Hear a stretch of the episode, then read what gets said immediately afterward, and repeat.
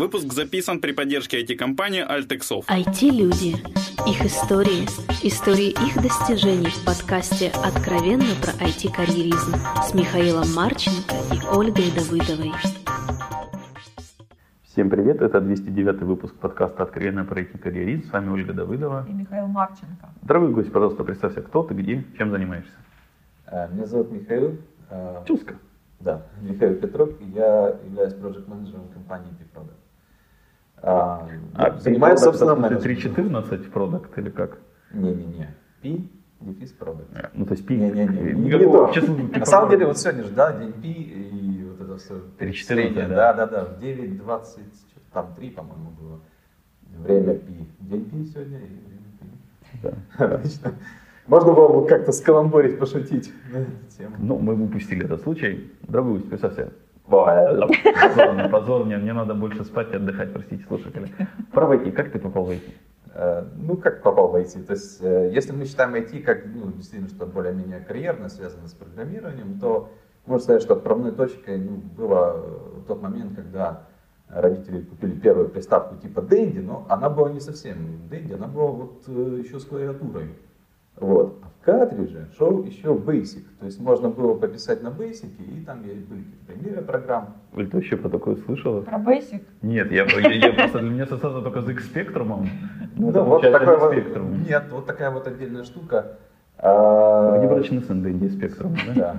А мы просто были проездом в Москве и там купили когда-то такую штуку, и родители Собственно, там то же самое все, как Дэнди, то есть можно было играть, но заодно можно было вставлять картридж и программировать. Конечно, он ничего не запоминал. Конечно, если ты... Как? Там, Нельзя э... было запрограммировать себя на победу? Там некуда было сохранять. Досада. То есть, вот ты запускаешь, оно что-то делает, потом ты берешь, переписываешь это на листочек, э, все эти go-to и так далее, все эти вещи. Потом опять заново вбиваешь, и оно как-то что-то происходит опять. Были интересно. Где, где-то опять потом ошибка бывает. Вот современные дети ж могут программировать даже на айфоне, там, допустим, питоновские компиляторы есть. Но что-то мне кажется, что этим никто не пользуется сейчас. Зачем? Там уже столько напрограммировано. А тогда было мало игр, что тянуло программировать? Э, ну, это был картридж в комплекте. Но пока не купишь других картриджей, не поменяешься с друзьями, то есть, ну, он как бы твой, он есть постоянно. То есть, там, на том же картридже, конечно, были тоже игры. Подожди, и там ты решил стать проект-менеджером? Ну, это все более длинная история. То есть, э, конечно, это там было школьные годы. Э, где-то там увлекался веб-программированием, там всякие HTML, PHP, JavaScript, вот все вот это CSS. Э, но оно как бы шло, ну, такое, своим чередом, там где-то какие-то курсы повышения, так сказать, пользователь ПК и так далее. А как я, собственно, пришел работать уже в, в эту стезю, то когда я выпустился из вуза, ну, как просто обычный менеджер организации, а у нас кто менеджер? Это а, менеджер по работе с персоналом, менеджер по работе с клиентом, менеджер по продажам, менеджер по клинингу и так далее. То есть у нас, э, как такового, менеджер, вот, э, руководитель, а, оно как-то слишком, а, а готовит же всех готовят выпускать, допустим, с, с одного потока, там, не знаю, человек 100 от одного вуза каждый год. Я пропустил, может быть, а из какого вуза тебя выпустили менеджера? А, ну, это была Академия муниципального управления в Киеве. Вот. То есть можно было еще чиновником поработать, ну как-то на тот момент казалось не очень. Сейчас, может быть, я бы передумал. Это если быть не очень честным. А ты очень или не очень честный? Ну, почти всегда честный. Почти всегда честный. Да, то есть просто можно жене не все говорить. Окей. Какие интересные повороты. Да. Окей, то есть ты после этой академии тебя вот так, с полпинка взяли проект менеджеры Нет, конечно, нет. Я попробовал разных менеджеров, которых только можно было Тут теперь пробовать. Клининга, да, там. Нет, клининга не попробовал, не успел. Вот. И в тот момент, э, так как у меня было все равно хобби программирования, я э, через, получается, знакомые меня э, посоветовали моему будущему шефу, ему требовался программист на PHP, и как-то э, получилось, что он представил, мы начали работать. И, э, там, первые пять месяцев я больше как бы, просто программировал. А потом начались переключения всяких функций, то есть там уже руководил отделом веб-разработки студии, там, всякими CTO-частями, которые касаются там, а давайте серверов закупим, а давайте там 1С прикрутим, а давайте здесь там сделаем удаленный доступ А здесь построим город-сад, да? Да, дело в том, что компания маленькая была, и ну, приходилось все и там, и там, и, и в стратегии, и везде. А, ну, так, на тот момент, э, знаю, после вуза это казалось, ну, а что, легко. Это в Киеве все. Да, это, это все было в Киеве. А маленькая компания по меркам Киева, это сколько? 100 человек, 200? Маленькая компания это 5 человек. А, ну, действительно маленькая. Да, просто на тот момент э, компания начала уходить в сторону немножко в другой бизнес, э, отпочковался там запись дисков. Ну, это официально, нормально. То есть это, Нормальная запись дисков. да, это не пиратство. Ну, я не знаю, приходит компания, например, говорит, нам нужно на презен- презентацию раздать на выставке. Скопируйте там 300-500 тысяч дисков. Вот, ну, такой вот бизнес. И э, этот бизнес начал как-то больше расти, давать больше прибыли, ну, все сконцентрировались на этом. Ну и веб-отдел так потихонечку где-то что-то делал. Ну, то есть, потом я понял, что ну, как-то все хило идет, пошел в студию и дальше пошел уже по накатанной уже project management как таковой. На самом деле я э, понял, что project management это мое, только, наверное, после года, может быть, года и трех месяцев работы в той первой компании. То есть, и это только благодаря моему шефу, который постоянно он занимался обучением ну, как бы коллектива, там, ну, там, допустим, тренинги какие-то закупит, видеотренинги или там э, какие-то статьи, там, а давайте вот эту ту попробуем, вот это попробуем. Ну, такой инициативный был, и как-то вот сложилось, и я понял, что, что надо делать. А до этого, ну, пока ты в ВУЗе, ты просто у тебя есть какие-то представления в мире. Ничего даже на, самом деле ты не решаешь. Пока ты не понял, чего ты хочешь, ты не решаешь, ты просто плывешь по течению. Окей, может ты сейчас мне ответишь на вопрос, почему многие айтишники хотят быть вот project менеджерами? Вот хлебом не корми, а в 23 быть сеньором, а в 24 уже project менеджером. А все думают, что это легко. Это легко. Ну, все думают, что project management это легко. Ну а что он делает? Языком вот только разговоры разговаривает и все. Э, На самом деле, ну, решает вопросы, решает проблемы. Э, Создает, по-моему, с точки зрения Ну, айтишника. Плохой менеджер создает проблемы. Но бывает так, что э, жизнь настолько многогранна, что если э, какая-то ситуация случается, то менеджер может разрулить, может не разрулить. Но если это займется человек, который, ну, это вообще это не его, ну, там, программист, он говорит, там ничего там, мне пофиг. Да.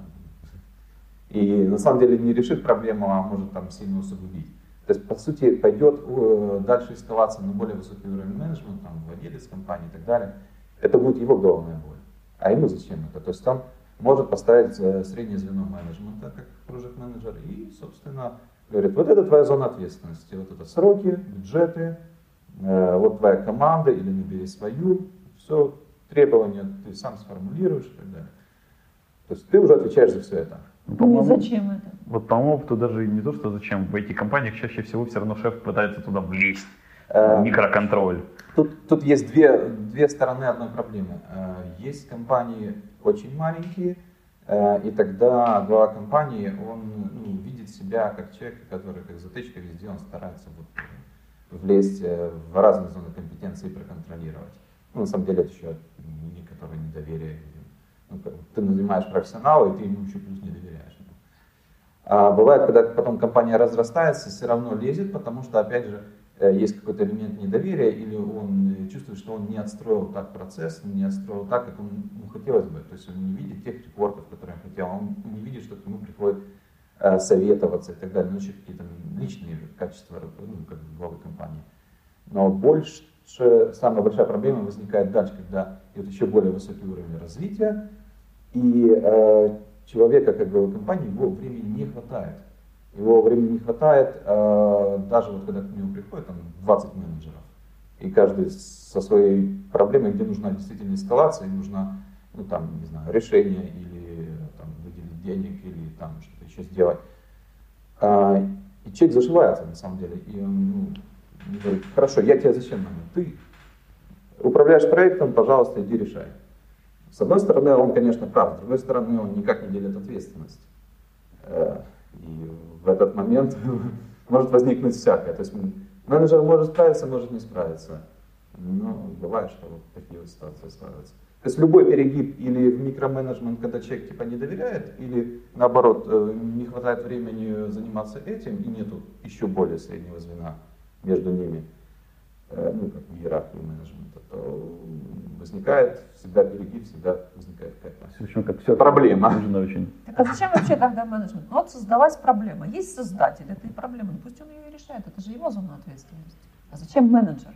То есть пос- посредник в решении проблем. Вот я создала проблему, мне нужен Миша, чтобы решить мою проблему на проекте. Ну, на самом деле не все видят э, в том, что они сделали какую-то проблему. Да? Вот программист пишет, его работа. Если, э, грубо говоря, он не поинтересовался у заказчика, а какие его ожидания, то, собственно, он говорит, так я вот из своих представлений написал, все классно. Ну, ко мне какие претензии? А что ты, ну, как бы написал вот это, а заказчик хотел это? Говорит, так, а- а где спецификация?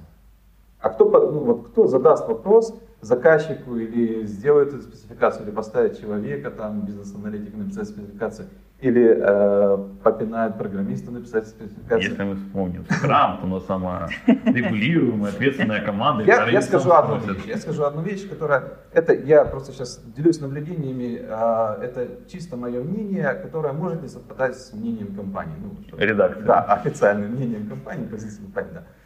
Э, Смысл такой, что э, у нас до сих пор еще недостаточно квалифицированные программисты э, в плане э, личных качеств, в плане э, автономии, самоорганизации, э, решении вот тех вот самых проблем. То есть если, допустим, человек уже такого уровня, там, сеньор, лид, вот именно настоящий То есть ему сеньор, 23 года уже, да?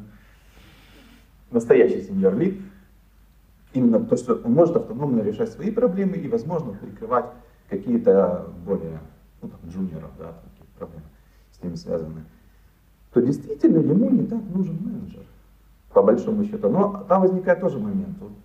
Такой человек, он может хорошо разбираться в своей области, но очень плохо разбираться, например, в области контрактов между компаниями. Вот. А там тоже, черт ногу сломит, и там можно так попасть. Вот. А, то есть лучше, чтобы еще кто-то разбирался в контрактах. А, говорит, а зачем? Нет, нет, э, кроме юриста, там есть еще моменты касательно там, приемки работ, э, всяких там указания версий компиляторов и так далее. Это очень важные тонкие моменты. И если кто-то не продумал это, потом это вызовет боком, скажет, ну хорошо, но это же имелось в виду, пожалуйста, сделайте.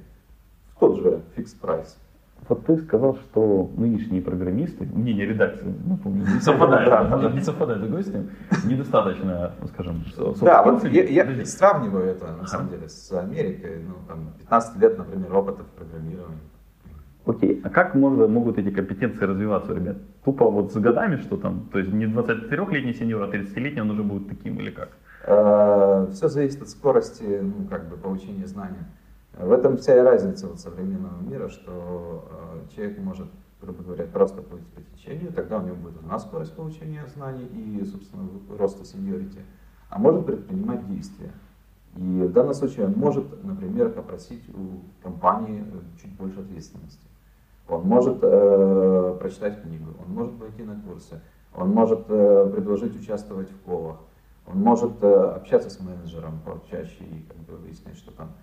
Ну, это все, с чем человек может сам ускорить свой, так сказать, рост профессиональный. А он просто связан с тем, что он не знает вот этого опыта, ну, по сути, мы переиспользуем опыт.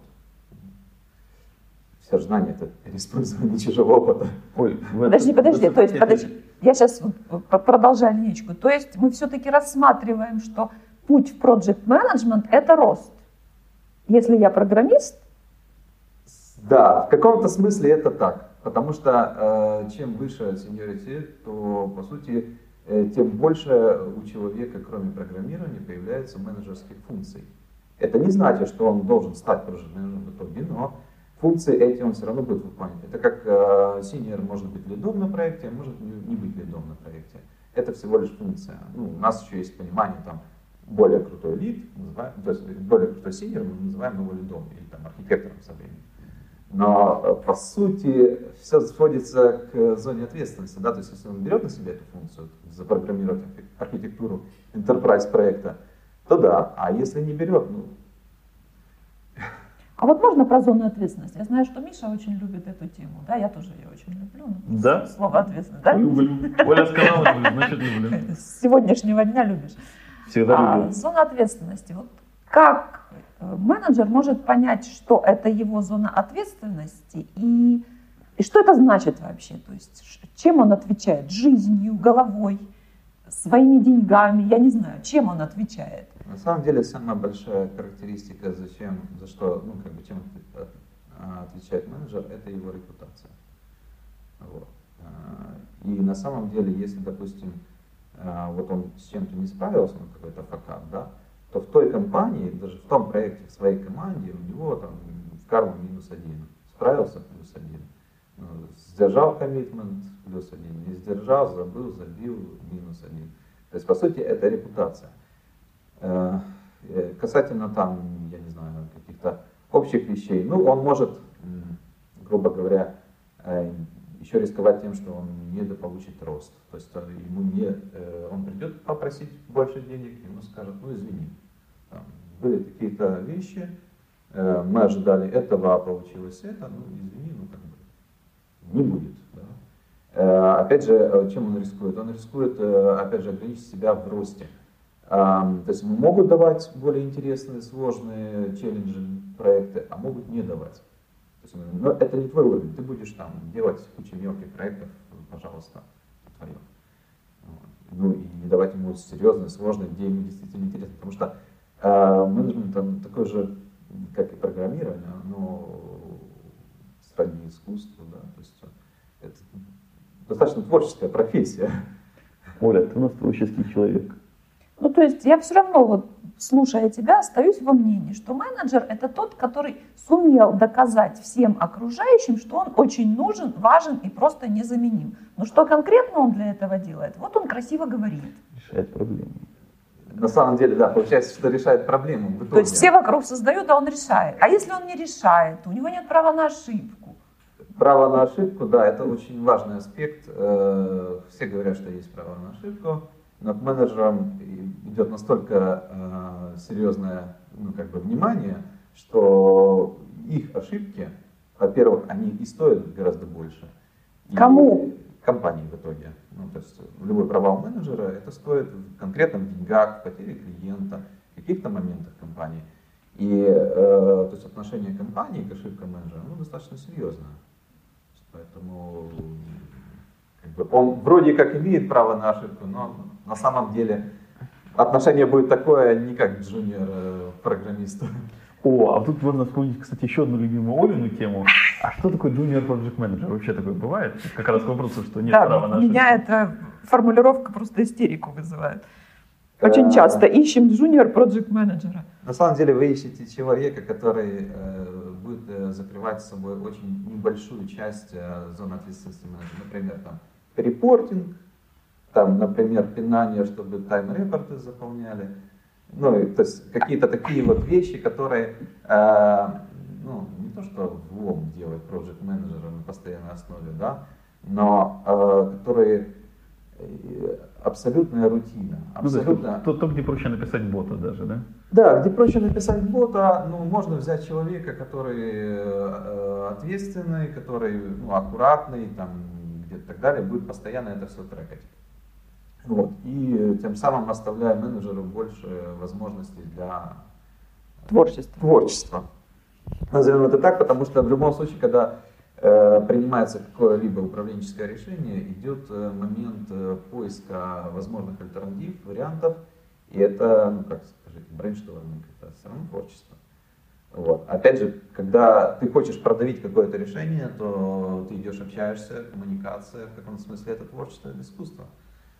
Ну, мотивировать людей это тоже искусство, это тоже творчество. Окей. А насколько нужны dev-знания для работы project менеджера Или вообще можно обходиться без опыта программирования?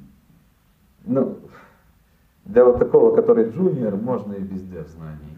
Вот. Э, Чем выше идешь, тем больше идет специализация. То есть, э, э, грубо говоря, есть менеджеры, которые хорошо понимают медицину, медицинский домен. Есть менеджеры, которые хорошо понимают там, commerce domain. Ну, это, до- это доменные знания. Да, да, да. Ну, то есть э, она здесь все равно какая-то специализация.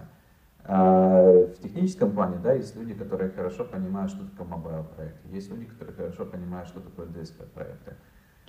Ну, Desktop? DSP, то есть э, Digital Signal Processor, то есть вот эти вот э, аудиочипы uh-huh. и так далее, то есть где и памяти очень мало, где очень мало мощности процессора, то есть за такт там проходит. Ну, по-моему, это опять же больше к бизнес-домену, это именно больше опять же, э, Нет, не совсем. То есть, когда к тебе придет программист и скажет, я, ну, то есть мы не можем ни estimate родить, ни продумать, какие будут степы, Э, нету ни компилятора, ни спецификации.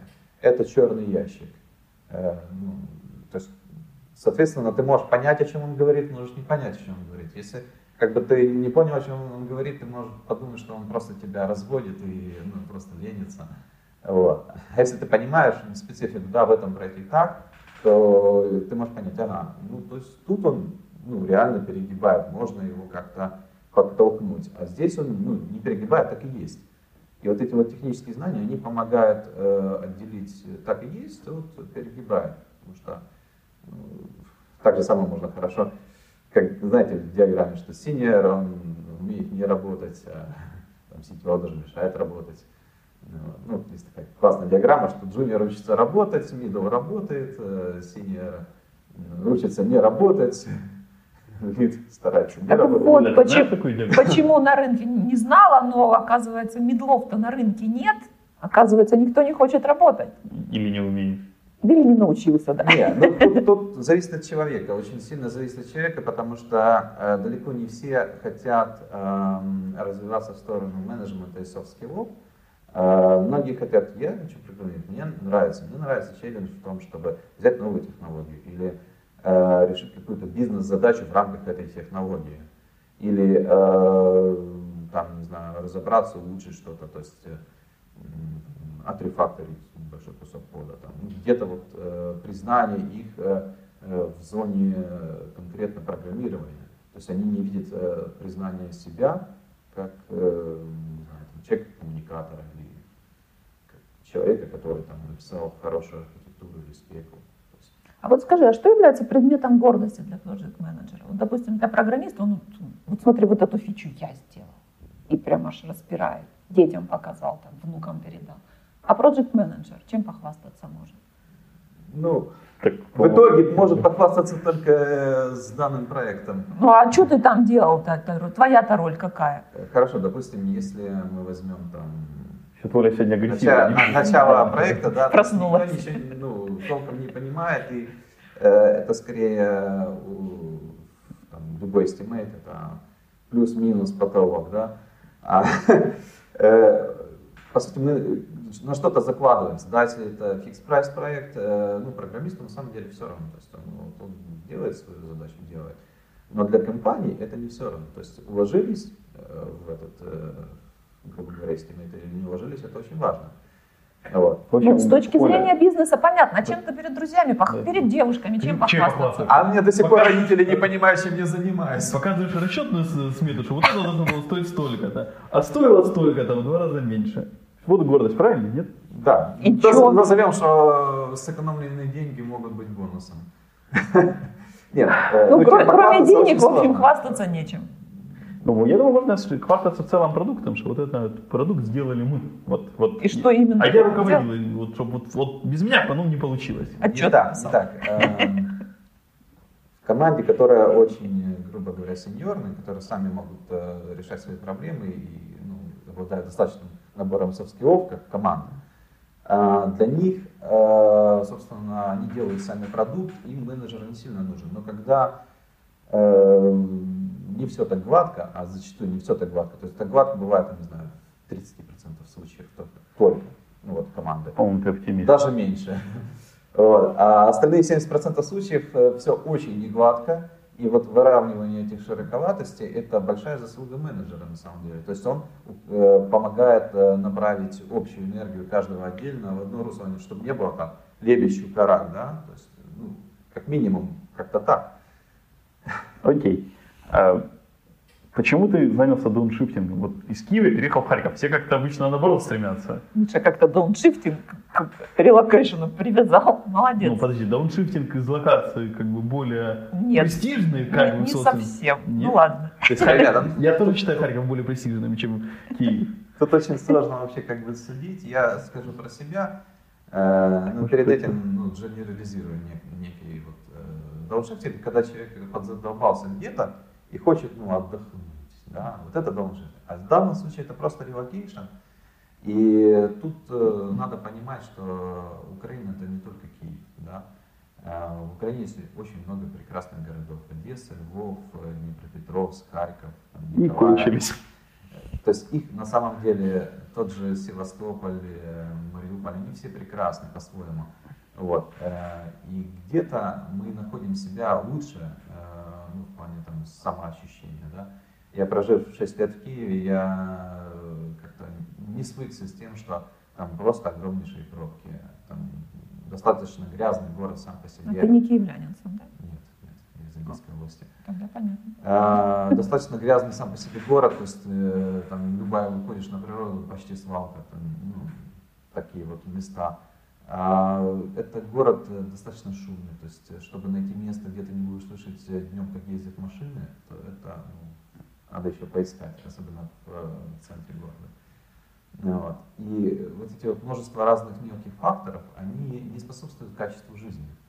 То есть если мы, допустим, сравним, ну, не знаю, там, зарплатные ожидания, там, стоимость аренды жилья и так далее, или даже стоимость покупки жилья, то Киев будет не на первом месте, далеко не на первом месте. С этой точки зрения Харьков весьма неплох. То есть ты как project менеджер устал, посчитал плюсы и минусы, сделал табличку по городам, выбрал Харьков, да, или как? Ну, я поездил, я посмотрел, а, мне множество понравилось, но так сложились звезды, как бы, что это оказался Харьков. А у меня еще один вопрос. Можно? Нет. Почему проект короткий? Проект менеджер переходит из компании в компанию тоже проект менеджером. Вот зачем? То есть вот в Харькове ты раз, два, три, четыре компании вот поменял, да? Да. Ну, Ага. на самом деле, э, раньше, да, конечно, я там занимался разным, то есть и SEO-специалистом был, и программистом был, и продукт-оунером был, и проект-менеджером был, и кем только не был. Вот, соответственно, как Дизайнером. это, это- да, и дизайнером в том числе, да. Э, Это был поиск себя. Когда ты себя уже нашел, то ты все равно будешь так или иначе project менеджером. Просто где-то тебе по пути с этой компанией, где-то не по пути. То есть, по сути, ты меняешь компании, а не меняешь сферу деятельности. Окей. Получилось. Ну, а вообще ты куда-то еще расти можешь карьерно? Или вот именно просто ты нашел, что вот, вот тебе хорошо project менеджером, и нафиг тебе быть там SEO, CTO, VP, какие там... Да и вообще, кем может стать проект менеджер? Да. Ну, чтобы вы понимали, те э, вещи, которые вы назвали, там CTO, VP, это э, всего лишь э, стадия роста человека как менеджера. То есть это э, рост иерархии, то есть это более сложные задачи, более высокий уровень понимания процесса. Э, да, это определенно рост, и определенно многие будут стремиться. Э, вопрос только в том, что ну, на всех VP и на всех CTO не хватит, ну, грубо говоря, это э, тогда надо идти открывать свою компанию. То есть, э, конечно, там, в каком-то не слишком отдаленном будущем я вижу себя как э, организатора там, продуктовой компании. Я думаю, я тебе могу даже подсказать хорошего HR-директора для твоей компании, даже двух. У тебя есть два HR-директора? Ну да. А, с одной фамилией. Да. Понятно.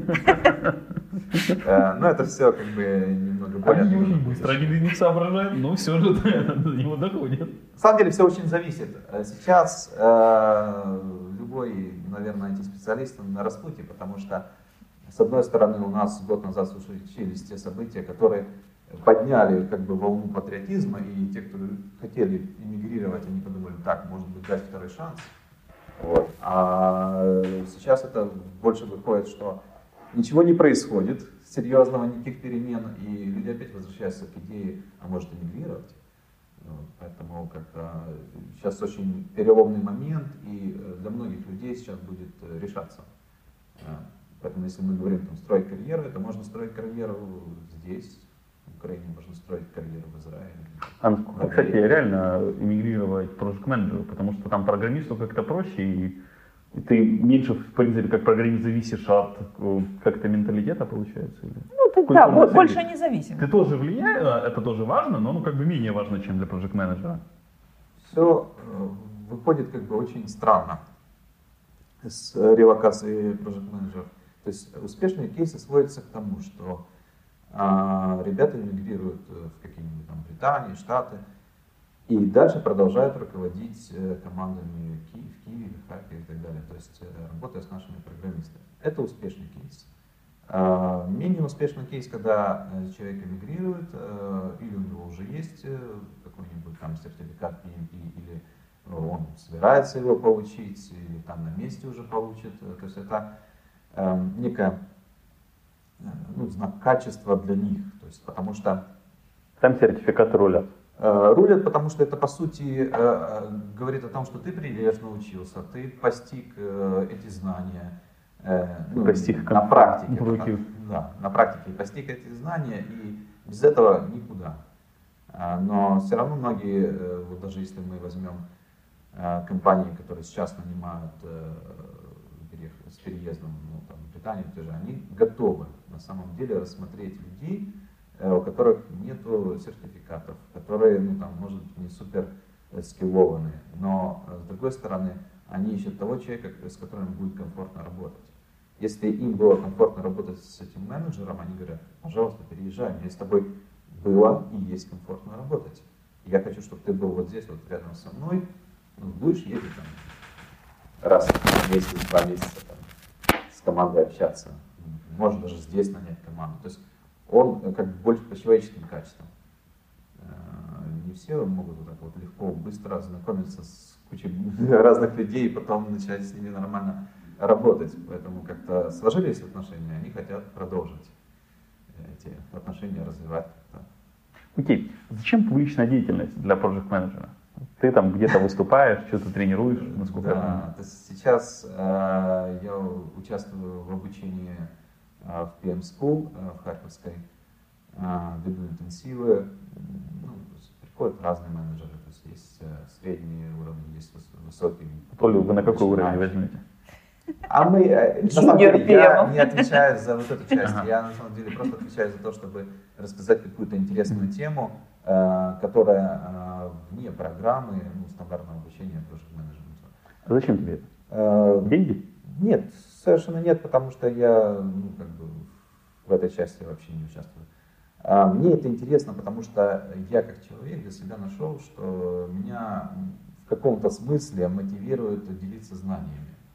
А, В каком-то смысле, допустим, я часто захожу э, к своим командам не просто по работе, да, а я э, там, рассказывать, что происходит, э, какие тренды, куда что движется. С одной стороны, я формирую некую атмосферу комфортной работы, чтобы ну, не поиметь потом себе проблем, да. Но с другой стороны, это просто меня мотивирует э, как-то общаться, да. Я не могу назвать себя суперобщительным человеком, но вот э, рассказывать что-то важное с моей точки зрения людям. Окей. В надежде, что они что-то пой- поймут и изменят, сделают по-новому. Ты примерно 9 лет занимаешься проект менеджментом, если я правильно Где-то так, да. Вот что менялось в менеджерской культуре? э, куль- культуре? Ку- Куртуре. Культуре. Культуре. Да, культуре за это время. Можешь какие-то такие тренды, может, выделить? Все зависит от того, на каком ты уровне менеджмента. А, Если, ну, опять же, я выражу свое мнение, а, если, когда человек растет как менеджер, он все равно переходит на разные уровни понимания. То есть с его точки зрения, а, он, если бы он был всегда на уровне там, CTO или на уровне там, SEO, то он бы видел всю картину, что как меняется вообще, то есть in general, да. Но он а, видит только себя, он, допустим, э, переходит на уровень там, управления портфелями проектов, да, и понимает, ага, вот для чего это было, почему там вот так все происходило. А, более осознает э, те вещи, которые э, от него требовало начальство, э, те вещи, которые описаны в книгах, более четкое осознание идет.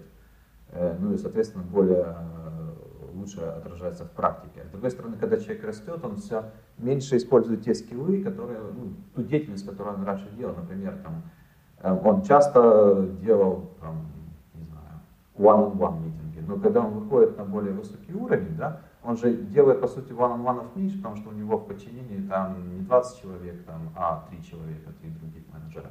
Соответственно, он, ну, как бы one-on-one skill у него немножко идет меньше и меньше. Ну, и так далее. И э, если мы возьмем in general, да, то я вижу такие тренды, что э, нас постоянно учат наши клиенты в том плане, как с ними лучше работать. Есть они каждый раз предъявляют в свое время интерес, более новые интересные требования в работе с собой. Там, будь, будьте более гибки, там, отсрочка оплаты, э, контракты в такой форме, контракты в такой форме. Э, такая ответственность, поделить ответственность, там, а мы будем посредники, а у нас там еще есть клиент, давайте как-то так. То есть очень много разных э, вариантов работы и разных форматов работы. По сути, они ставят более новые челленджи для менеджмента. Опять же, идет все равно какой-то обмен опытом. Вот мы общаемся как менеджеры с менеджерами э, из Германии, Британии. Мы видим, как они работают. Мы видим, а, почему они так мыслят. И вот этот вот mindset пытаемся применить. И, соответственно, то, что мы раньше когда-то просто читали, оно ложится то, как оно есть, потому что они э, пользуются теми же стандартами, там, Prince2 или там, EMI стандартами каждый день, и это видно, потому что у них сложившаяся культура, и мы как бы смотрим, ага, все окей. Э, с другой стороны, есть большой тренд в сторону agile, и этот тренд, он не в пользу менеджера. А не в пользу менеджера, потому что клиенты тоже понимают. Я плачу за команду, за agile, я не вижу там роли project менеджера. Соответственно, я не хочу платить за project менеджера. Зачем он там нужен? Зачем я должен платить эти, там, этот overhead? И часто этот, э, эти деньги, они ложатся там или на компанию, или с прибыль, ну как-то распределяется. Э, или там 50 на 50 между клиентом и, э, собственно, исполнителем. Соответственно, это совершенно не в пользу.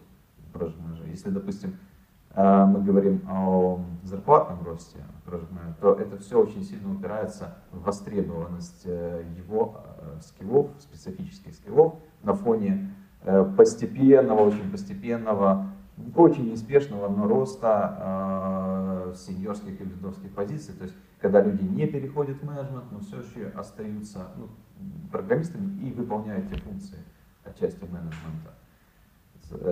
Все сложнее, как бы начинает конкурировать.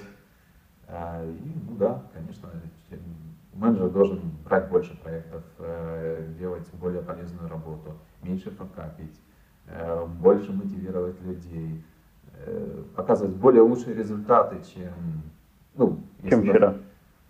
И чем вчера, и по сравнению, например, тем же с тем лидом, ну, каких-то точки зрения, например, работы с командой. Какие дальнейшие планы у тебя, если они есть? У меня есть большая, так сказать, мечта создать свою продуктовую компанию, IT-компанию, Сервисных компаний уже много. Э, уже много, и их тренд, э, он идет такой не спадающий немножко, потому что с точки зрения конкуренции там, с Восточной Европой или Индией, мы не в очень выигрышном положении. На самом деле. Качество? Качество у них тоже растет. Э, то есть возьмем с, не так быстро, с, с польскими программистами, я не думаю, что есть большая разница в качестве. Польские дороже чуть-чуть, по идее. Дешевле. Дешевле. Дешевле. Да. Не езжай в Польшу, Миша. С откроем тайну, ну, как бы... Э, и дело в том, что э, тут достаточно подогретый рынок. Э, все на каждом шагу говорят, что зарплаты должны расти в IT, что приходите сюда, здесь есть деньги. Э, вы это видите по тому количеству курсов. Э, мы вас научим с нуля до синер-тестировщика за два месяца. Оля, ну, вы синер-тестировщик? Нет, не зачитал. То есть вот эти все тренды, плюс то, что у нас как бы не все так печально, как э, в целом по Украине, по другим профессиям инженерным. Получается, что это все тренды к тому, что мы становимся менее конкурентными по сравнению с другими. И это опять же момент того, творчества VP всяких и так далее, крупных компаний, которые, несмотря на эти тренды, таки продают нас. им удается находить аргументы в пользу того, чтобы клиент выбрал между Китаем, ну, китайской локацией, индийской локацией, э, болгарской локацией и украинской локацией, и выбрал все-таки украинскую. Окей, посоветуй две книги нашим слушателям. А, ну вот, я немножко буду заглядывать в записную книжку. У меня на самом деле достаточно много всего э, в Kindle э, в последнее время. Ну вот мне очень э, понравилась книга э, Масаки Имаи про кайдзен, ключ к успеху японских компаний. Книга старая, но очень толковая с точки зрения понимания, вот, что, что происходит. А, и вторая книга это совершенно не из менеджмента, но очень такая философская, я бы сказал. Есть э, замечательный человек в Украине, Геннадий Балашов, и его книга, кстати, авантюристам. Даже если среди слушателей нету поклонников там, партии 5-10 и Балашова в частности, почитайте книгу, она очень толковая. Окей, напоследок пожелай что-то хорошее нашим слушателям. Э, растите, зарабатывайте, э, смотрите на мир шире, путешествуйте, все получится. Okay. Большое спасибо, что пришел ответить на наши вопросы. Большое спасибо слушателям, что слушали нас. Все вопросы и пожелания мне на почту шами 13 собакагmail.com. Всем спасибо, всем пока. Пока-пока. Пока. Откровенно про IT-карьеризм с Михаилом Марченко и Ольгой Давыдовой.